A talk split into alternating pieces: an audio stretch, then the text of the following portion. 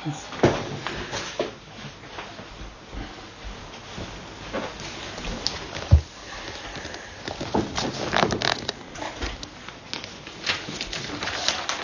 い、おはようございます。えー、爽やかな日ですね。えー、私たちの心も爽やかで元気で、えーね、あると思い感謝をいたします。えーね、いっかげつぶりであったという感じですけどもね、えー、ね瀬尾君にもしばらくでぶりであってですね、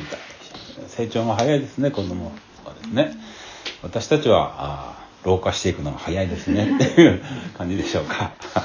えーね、本当にすがすがしい日ですね。昨日はあの資料館の方に行って面白いことがありましたね。あのあそこはあのね控訴院と言ってたんですね。裁判所だった場所ですからね、えー、今でいう高等裁判所ですね、えー、でなぜ控訴院っていうのかというと、以前の憲法、大日本帝国憲法時代の法廷、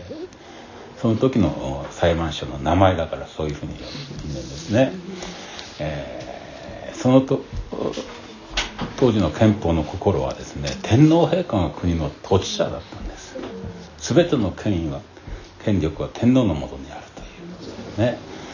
まあそんな説明をしながらね話をしてるとですね、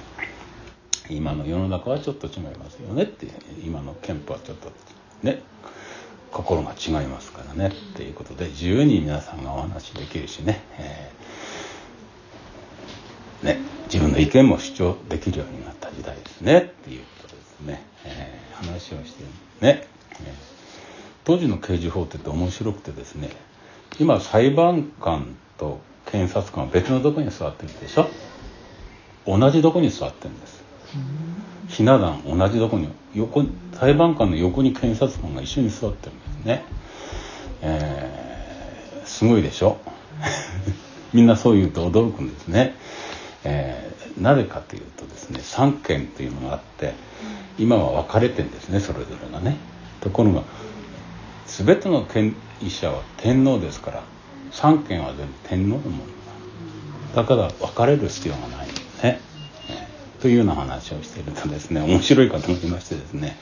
最近あのこんなあ話を聞いたんですけどっていうんですね。どんな話ですか。あの同性婚の話をしだしたんです、その人が。あのそのことを、まあ、批判的にブログに載せた、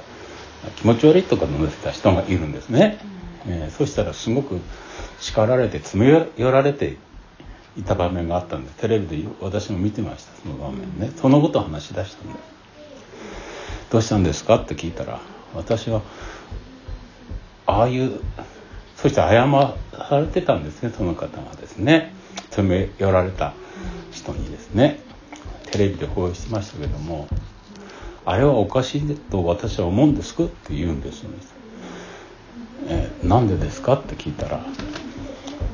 それぞれの意見の違いがある事柄で、一つの人はその自分の考えを表明したんです。それがおかしいからって言って詰め寄って謝罪させるのはどうかと思ったんですって言うんですよ。なるほどなって、私も似たようなことを思ってましたからね。ああなるほど、そういうことを考える人もいるんだなと思って。まあね、そうですよね。今あの名言が自分の目にかなう意見を言える時代なんです今ね。だから一方通行で自分の意見にそぐわないからって責めてやって謝罪されるというのはどうか、どうなんですかっていうことを私に言いた、言いたかったんですね。なんかその人はね私はそこでボランティアであの資料館の案内してるから、そこでですね軍配をどっち県に上げるというあれもい か, いかないんでね、微妙な立場にいるんですけど、そうですよねって、そういえばそうですよね、えー、そ, それぞれの意見表明ですもんねっていう話をしてお茶を濁してたんですけどもね。まあそんな、確かにそう言われてみるとですね、そうかなって思うんだけど、なんか今はですね、まあ、マスコミもみんなそうなんですけども、なんかそういう風潮に流れていて、それに組みする方がいいようなね考感じで今流れてるような気もしないわけじゃないんで、ただそれも危ない考え方ですよね。どっちかに偏ってるっていう感じになりますんでね、まあ、特に意見の分かれてるバレてるものについてはですね、我々は本当に難しい立場にいるなという感じがしますけどね。ただ私たちはですね、聖書があるんです。神の聖書、真理の言葉があるんで、幸いにしてもですね、命名が出ないんです。私たちはね、聖書に基づいて神様のお言葉に減らしてという揺るぎないものがあるんで、それに従って私たちは物事を捉えていることができるというね、幸せな環境にあると思いますね。あのお互いにそう、私はそう思うではなくて、神様という揺るぎない天地万物を作った方、真理のお言葉を語ってくれた方が私たちの道しるべであるということもですね、すごく、えー、ありがたいしですね、幸せなことだと私は思うんですね。今の実に今のこの時代だからこそ、命名が本当にあの知識に出てくるように、自分の目にかなうこと、自分の目に好むことを行う時代の中になって、生きる明かり、道しるべとなるものが持ってるというのはですね、すごく幸いなことだと思って、その話をしてきたんですけどね。まあ面白いですよね。そういうふうにいろんなことが考える人がいるんだなというふうに思ってます。さて本題に戻りますね。今日は放蕩息子の兄、先ほど読んでましたけども、えー、兄という揺れる思いというね、本当はメッセージ題にしたかったんですけどもね、えー、分かりやすく放蕩息子の兄のお話をしたいと思いますけれども、まあ、兄というのはね、弟の方はすごく注目されていろいろなメッセージの中で弟に、えー、視点を当ててですね、お話を聞くというのは結構多いんですけれども、兄というのは軽く流されてしまうような感じでですね、えー、ね、えー、聞いてなかったと思うんですけれども、ちょっと兄にね、焦点をちょっと当ててですね、お話をした方がいいのかなと思って、前回は弟のお話をしたと思いますのでね、えー、そんなことを考えてですね、兄のところにまでですね、思いを馳せながらですね、えー、お話をしたいなと思います。えー、放蕩息子、ね、弟の方ですね、えー、まあ聖書の中で書かれている人たちを例えに出せばですね、まあね、修善人だとか罪人って言われる人たちかもしれませんね。神様を離れてる人々っていうことでしょうかね。えー、そしてこう読んでいくとですね、神様はですね、えー、どんな人でもですね、どんなに罪を犯していてもね、放蕩の息子のようにですね、我に立ち悔い改めてですね、えー、神の前に出てくる。そして神様はそういう人を忍耐して待っておられる。そしてそして出てきたら、神は許してくださって愛してくださるというね、そういうふうに、えー、神様はそういうふうに捉えられる と, と思います。どんなに悪い人でも本当に悔い改めて我に返ってですね、えー、神様と出てくれば、その人たちをそういうふうになるように神様は忍耐して待ってる。ずっと待ってる。いつ分かってくれるんだろうか、いつ私のどこに帰ってきてくれるんだろうかと待っていてくださる神がおられるという。そしてそうした人たちを喜んで受け入れて、ね、息子のようにしてくださるというね、神様がいるということですね。そういうことを覚えるもんですけれども、え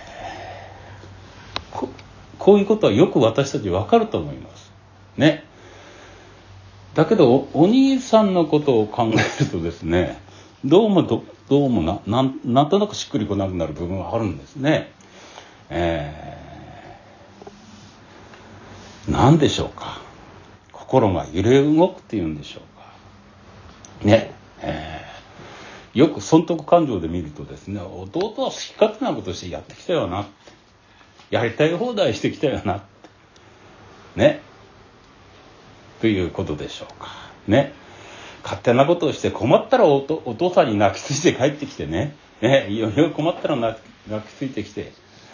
そしてああいう艦隊を受けるね、えー、なんか自分はね忠実にお父さんに仕えてきたのに、なんか割り食ってるような感じするよなって、なったら俺だってやりたい放題のことやりたいってやったらいかったのかなっていう、なんかそんな思いに駆られてですね、どうですか、同じ兄弟がそこにふたりいてですね、そういう状況になったらそう思わないですか。あいつはなんで好き勝手かの必要とにこうって歓迎されて、俺は何にもな、お父さん真面目にやって、あ何もねお父さんに迷惑もかけてないのに、なんだろうこれ、えー、思, 思うんじゃないでしょうかね。あいつはいいよなって思うんじゃないですか、人ってね、えー、そうですね、えー、しかしね、そういうふうに感じるんだけど、よく考えるとですね、よく考えるとお父さんと兄は一緒に生活をしていながらですね、いい関係でしいたんですよね。弟が飛び出していこうが何しようもね、いい関係でいたんですよね。そしてお父さんからいろんな知恵をいただいたりですね、えー、お父さんからいろいろね、えー、支援を受けてもらったり養ってもらったりしてたわけでしょうね、えーえー、生活だって守られてたんですよ、お父さんと一緒に住んでるからね。いろんな知恵も教えられたりですね、生活の生きる術も教えられたりですねして、えー、まあ平安に過ごしてたと思うんですよ、何も問題なくね。ところが弟はどうだったでしょうかね。好き勝手にして出ていったと思うけども、実はねそれは失敗で、もう本当に孤独と苦しみの中にもうね、もしかしたら命さえね失われるような、そんな状況の中で過ごしてきた弟がいるんです。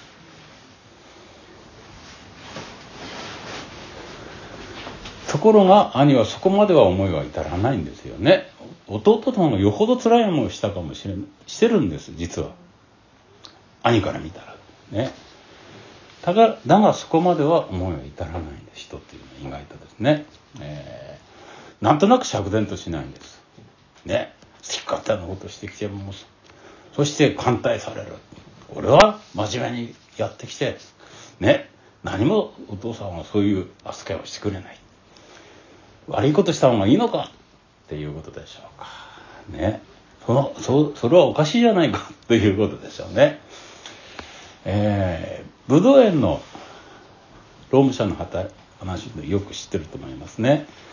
にこれとよく似てるんだと思うんです、あの展開が。どちらもですね、もう放蕩も息子もそうですしね、えー最後にたった一時、もう日が暮れる時に間際に雇われた労務者がいるんです。そしてその人たちはもうね、もうダメかと思った時にですね、救われてもう万歳、喜びと感謝に変えられる人たちがいるんです。まあね、放蕩息子で言えば弟息子でありね、ブドウ園の主に言えば最後に雇われた人でしょうね。えー弟息子なんてですね、お父さんに大歓迎し さ, されるなんていうのは、これっぽっちも思ってなかったんです。もう奴隷の一人に、雇いの一人にしてくださいって言ってる、そんなこと思ってないんです。最後に働いた労務者もそうですよね。まさか一日分のね賃金をもらえるなんて思ってもいなかったんです。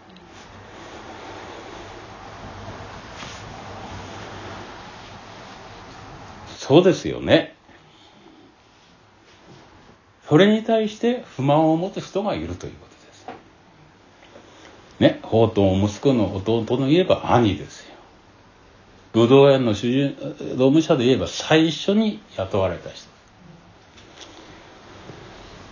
おかしいじゃないでしょうかと思うんです。この世の常識で考えたら当然ですね。一生懸命働いたものはそれなりのねリターンがあるんですね。ちょっとしか働かなきゃそれだし、それなりのものしか与えられないというのはこの世の常識です。当たり前です。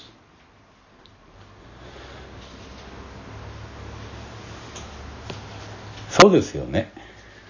だから給料にも差があるしね、頑張った人には大きな報いがある今の時代です。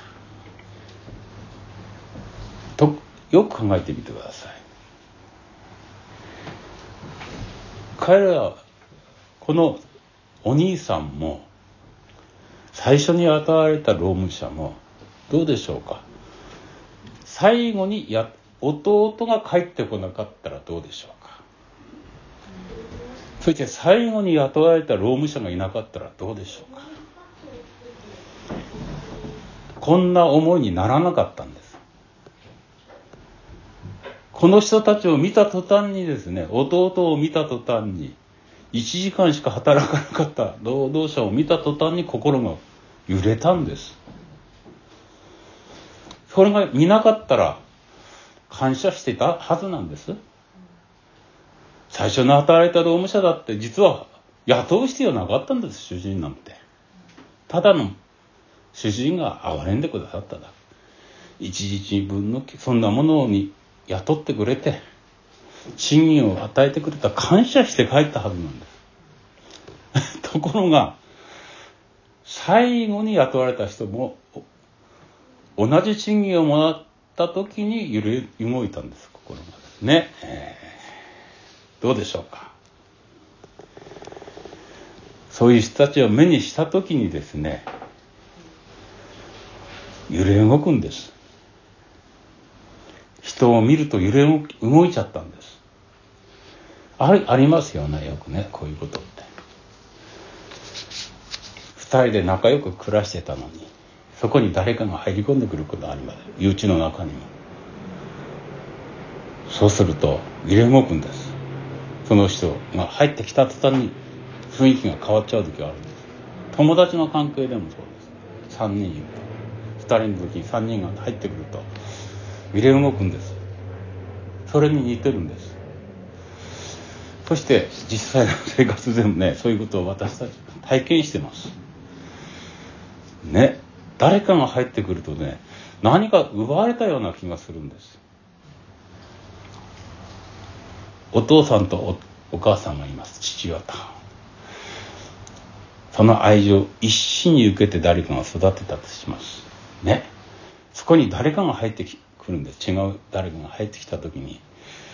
その関係がどうもその奪われたような感じをして揺れ動くんです、心が。そこで争いが起きてくるんですね。そういうことをよく見ることがあります。それと似たような現象じゃないでしょうか。私たちもですね、何かを今あるものでない、今ある関係の中から何かふと目を、それは見えるものが見えた時にですね、心が揺れ動くことがあるんです。一番あの分かりやすい例で言えば、ヨハネに福音書の一番最後の章に書いてるんですね。えー、ヨハネがですね、あなたは私を愛するますかってあのイエス様があのペテロに言うんです。さんかい言うんですね。そしてあなたはね、私の支柱を変えなさいって言われるとこなんです。そしてその後でですね、えー、ヨハネを見るんです。ね、ヨハネも一緒に行くとこをちょっと読んでみましょうか。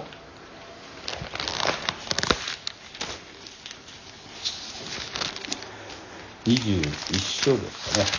えー。私に従いなさいって書いてるんですね。えーそしてペテロは振り向いてイエスを愛された弟子がついてくるのを見たって書いてますよ。この弟子はあの晩餐の時イエスを磨いて、主よあなたを裏切る者は誰ですかと言ったものです。これね、ヨハネですね、えー、ペテロは彼を見てイエスに言った。主よこの人はどうですかって言ったんですね。ヨハネのことが気になったんです。愛されてる弟子ね、ヨハネを見たときにですね、えー、ちょっとぐらついたんです。ヨハネが気になったんです。この人はどうですかって聞くんです。この人はどうですかっていうのはね、すごいよペテロは気になったんです。イエス様との関係ね、私にいろんなことをして、最後はあなたはですね ど, どんな死に方をするまで言われてね来たんですね。さんかいもあなたは私を愛しますかって言われて、そして最後に自分の最後のね、えー、時どうなるかまでこうイエス様に示されたんですね。そして そ, その後でヨハネを見た時に気になったんです。ヨハネがこれが彼はどうするんだろうね、私のように惨めな死に方をするのかどう、いろんなこと気になったんです。ここでこの人はどうなんですかって聞きたかったんです。気になるもんだから。しかしイエス様の答えは明快ですね。ヨハネがどうであろうと何であろうとあなたには関係ないでしょって、あなたは私に黙って従いなさいということなんです。よくありますでしょ、こういうことね、気になることね。あの人がどんなに祝福されようが大金持ちになろうが病気になろうがあなたとそれが何の関係があるんですか。あなたは私が今言ったようにね、私のねを愛しなさいということです。私の羊を飼いなさいということです。他のヨハネはどうでもいいでしょうということですね。ところが気になるんです。どうしても人は気になるんです。そして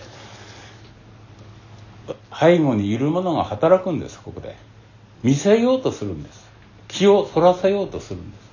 揺れ動かせようとするものがいるということです。一番最初に揺れ動いたのは誰ですか。聖書の中でそうですね、アダムというあそこも揺れ動いたんです。黙って神様の関係があればよかったんだけども、まずはその来て違うものを見せたんです。見た途端に揺れ動くんです。やっぱりそれを見せようとするんだ。いつもそういう誘い方をするんです。ぐらつけをせようとして祝福されて本当に神様に用いられればの用いられるほど揺れ動かそうとするものがささやくことがあるということを私たちは知らなきゃならない。人と比較するもの、誰かと比較されるものを置いておくんです。サウルも揺れ動かされてしまった一人ですね。サウルは千を打ち、ダビデは万を打ったって人々は女たちが喜んでたたえたんです。これは比較する言葉です。人を女たちはそんなつもりはなかったかもしれないけど、完全に比較する言葉なんだ。 こ, こいつとこの人は今度違うんだよっていう、そうしたそれを見た途端にサウルの心はぐらついてしまったんです。まんまと引っかかってしまうんです。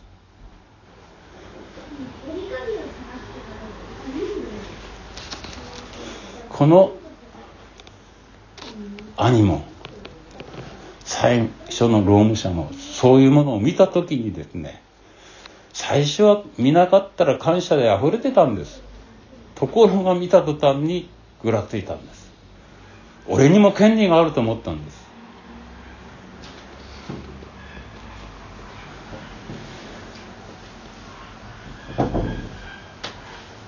どうでしょうか。神様は労務者を雇う必要もなかったんです。何もそんなことする必要はなかったんです。ただただみんなに私の良いものを分け与えたいだけなんです。法と息子も大切の兄も大切に父と一緒にいたんです。そして弟息子は苦しんでたんです。どんなことをしたではなくて、再び自分との関係が正しく な, なってくれればそれでいいだけなんです。この世は因果応報っていう考え方がありますね。で、悪には罰が伴って努力はその努力に従って報いられるんだよっていうことでしょうか。本当にそうでしょうかね、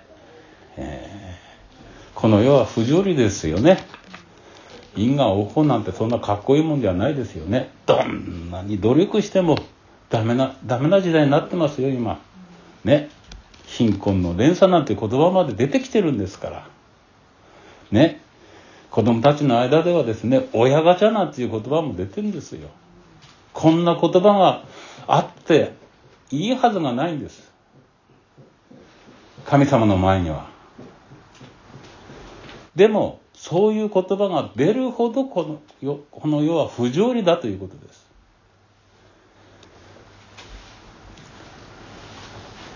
世の原則はそうなんです。でも親ガチャというようなことを子供は出るほど不条理なんです。貧困の連鎖なんて出てくるほど不条理な世の中なんです。しかし神様の前にはそういうことは当てはまらないんです。救いに関してなんてそんなことは関係ないんです。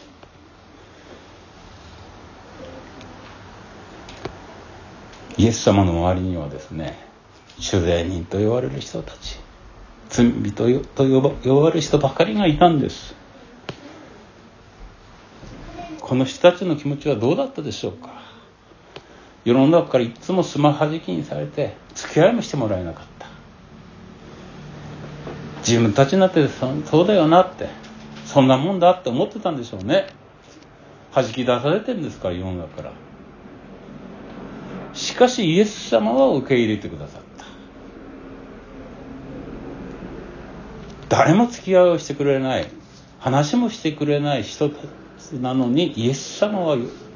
イエス様の方から声をかけてください、受け入れてください。なんてありがたいことでしょうか。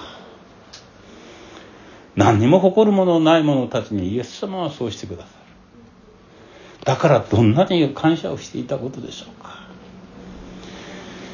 一方立法学者だとかパリサイトと言われる人がいたんです。この人たちは聖書に書いてある通りですね、自分たちのことを誇ってたんです。俺たちには資格があるんだ、立法を守ってですね、決めたこともちゃんと行ってたよ、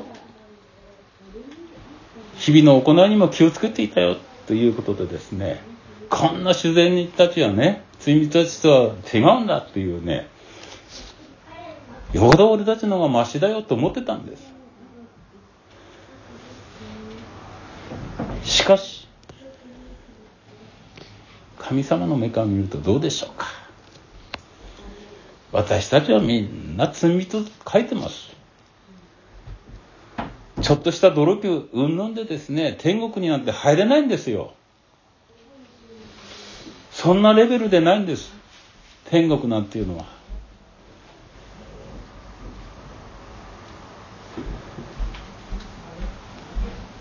天国への切符はですね、自分が何かしたそのことの報酬として得られるもんじゃないんです。それなら頑張って入ってください天国に、そう思うんだら。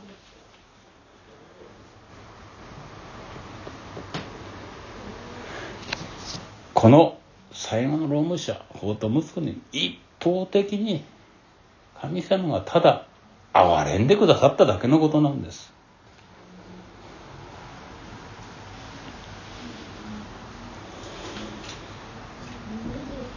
私たちが神の国に入るためには、行いを積んでですね、善行を積んでですね、神様に認めてもらう、そんなようなことではないということです。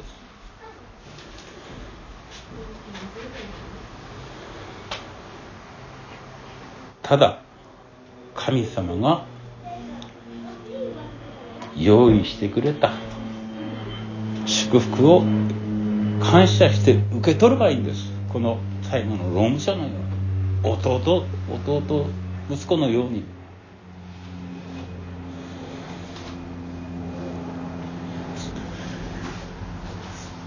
用意してくれた祝福って何でしょうか。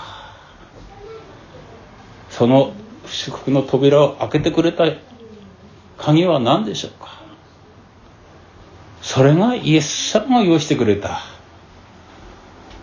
ものなんです。私たちがどんなに悔やま、悔や、悔やんで泣こうが叫ぼうがどうにもならない天国の道の扉を開けてくれた方がイエス様なんです。どんなに善行を積もうが行いを積もうが開けられない扉を開けてくれた、用意してくれた、これが私たちの代わりにその扉を開ける命を持って開けなきゃならない扉を開けてくださった方、これがイエス様なんです。イエス様の十字架なんです。これがなければどんなに私たちが悔やまようが我に返ろうがダメなんです。これがあるから喜んでお父さんはですね、弟息子を受け入れることができたんです。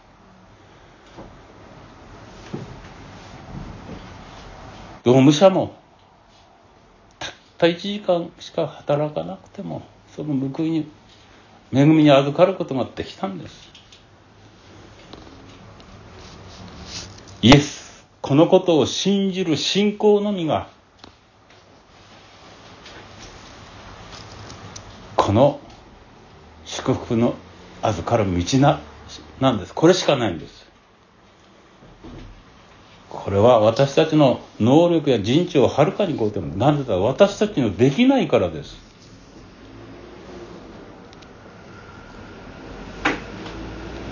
イエス様が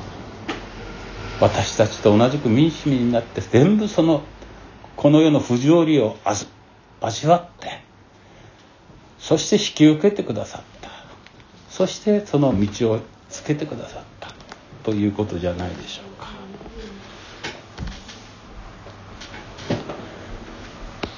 弟息子もそれを受け取ったんです。兄息子はそれが分からなかったんです。全部その祝福には自分の前にあるのにもそれが分からなかったんです。最初に働いた労務者もそれが分からなかったんです。分からなくなってしまったんです。恵みに預かる人を見た途端にそれが目くらましにあったりに分からなくなってしまった、心が揺れ動いてしまったんです。どうでしょうか。私たちは今この不条理な中に住んでますね。世のことが、権力が満ち溢れてます。その中でですね、ひょっとしたら自分にも何か権利があるんでないだろうか、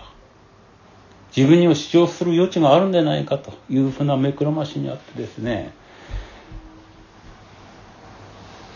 その隙を突かれてですね、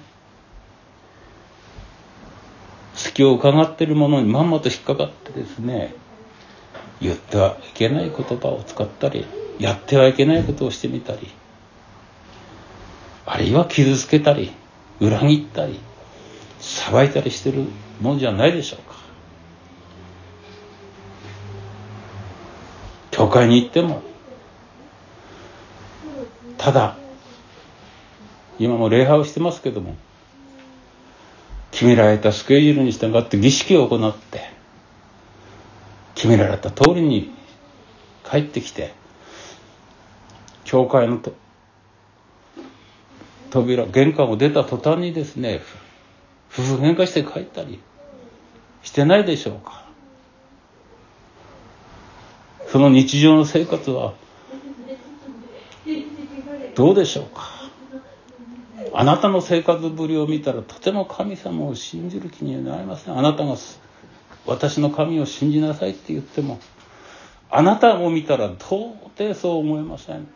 あなたのようになるんだら私は神様を信じない方がいいですって言われるようなことをしていないでしょうか。兄息子のように、最初に与えられた労務者のように、あの恵みがどこに行ったんでしょうかということを忘れてしまった生活をしていないでしょうかということをですね、私たちは今問われていると思います。神様は言うんです。身を見たらわかるって言うんです。言葉じゃないんです。身を見たらわかるんですって。良い木から悪い実は取れないし、悪い木から良い実は取れないって言われる、そういうことを思い出した時にですね、私たちは本当にですね、気をつけなきゃならないんです。揺れ動く心に惑わされてはいけないんです。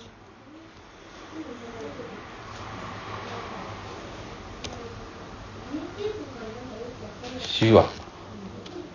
私たちはこの世の声ではなくて、主の御言葉に、御声に聞き従うほどに、全能全焼の生贄やね、その他の生贄を神は喜ばれるだろうかって言ってるんです。だから見よ、聞き従うことは生贄に勝り、耳を傾けることはお牛の脂肪に勝るって書いてるんです。儀式を行うことではないんです。教会に行って、どんな場所でもいいんです。今はこういう場所でやってます。場所じゃないんです。そこに主がおられるかです。イエス様と親しくしているかです。人数なんてたくさんでなくていいんです。そこにイエス様がおられなかったらひゃくにんいても何の意味がないんです。ただ儀式を行って、さよならって日曜日にいちじかんはんぐらい過ごして帰るだけなら、何もそこにね、主はおられないんです。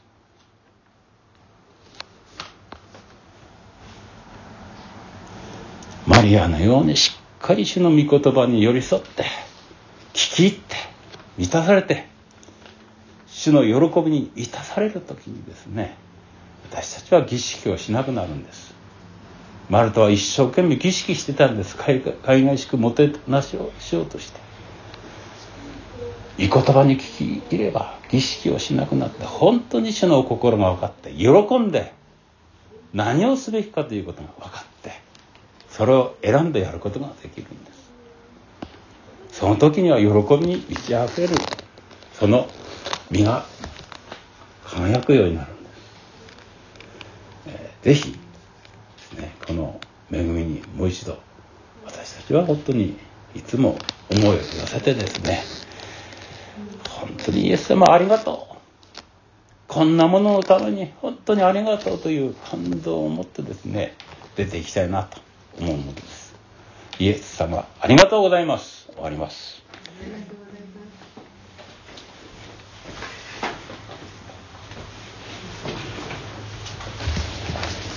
ありがとうございます。感謝します。今日の聖書箇所にね、一つ大きな福音がありますから、お読みします。さんじゅういっせつ。これよ、お前はいつも私と一緒にいる。私のものは全部お前のものだ。私たちにもこれが与えられているということ、そのことをね、本当に感謝をしないで、じゃあこの人はということでね、私たちは人を見がちなところを本当に今日教えていただき、感謝をします。私も教会で何度かお話していますが、私たちは湖の上を歩いている。湖上を歩いている。私たちはペテロのように波を見たり、人を見たりして沈むものではなくて、イエス様と共にその湖上を喜んで楽しんで歩むものである。それが私たちに与えられた奇跡であり、恵みであるということをね、この詩の中で気づくことができれば幸いであります。感謝をします。それでは、天の時を持っていきましょう。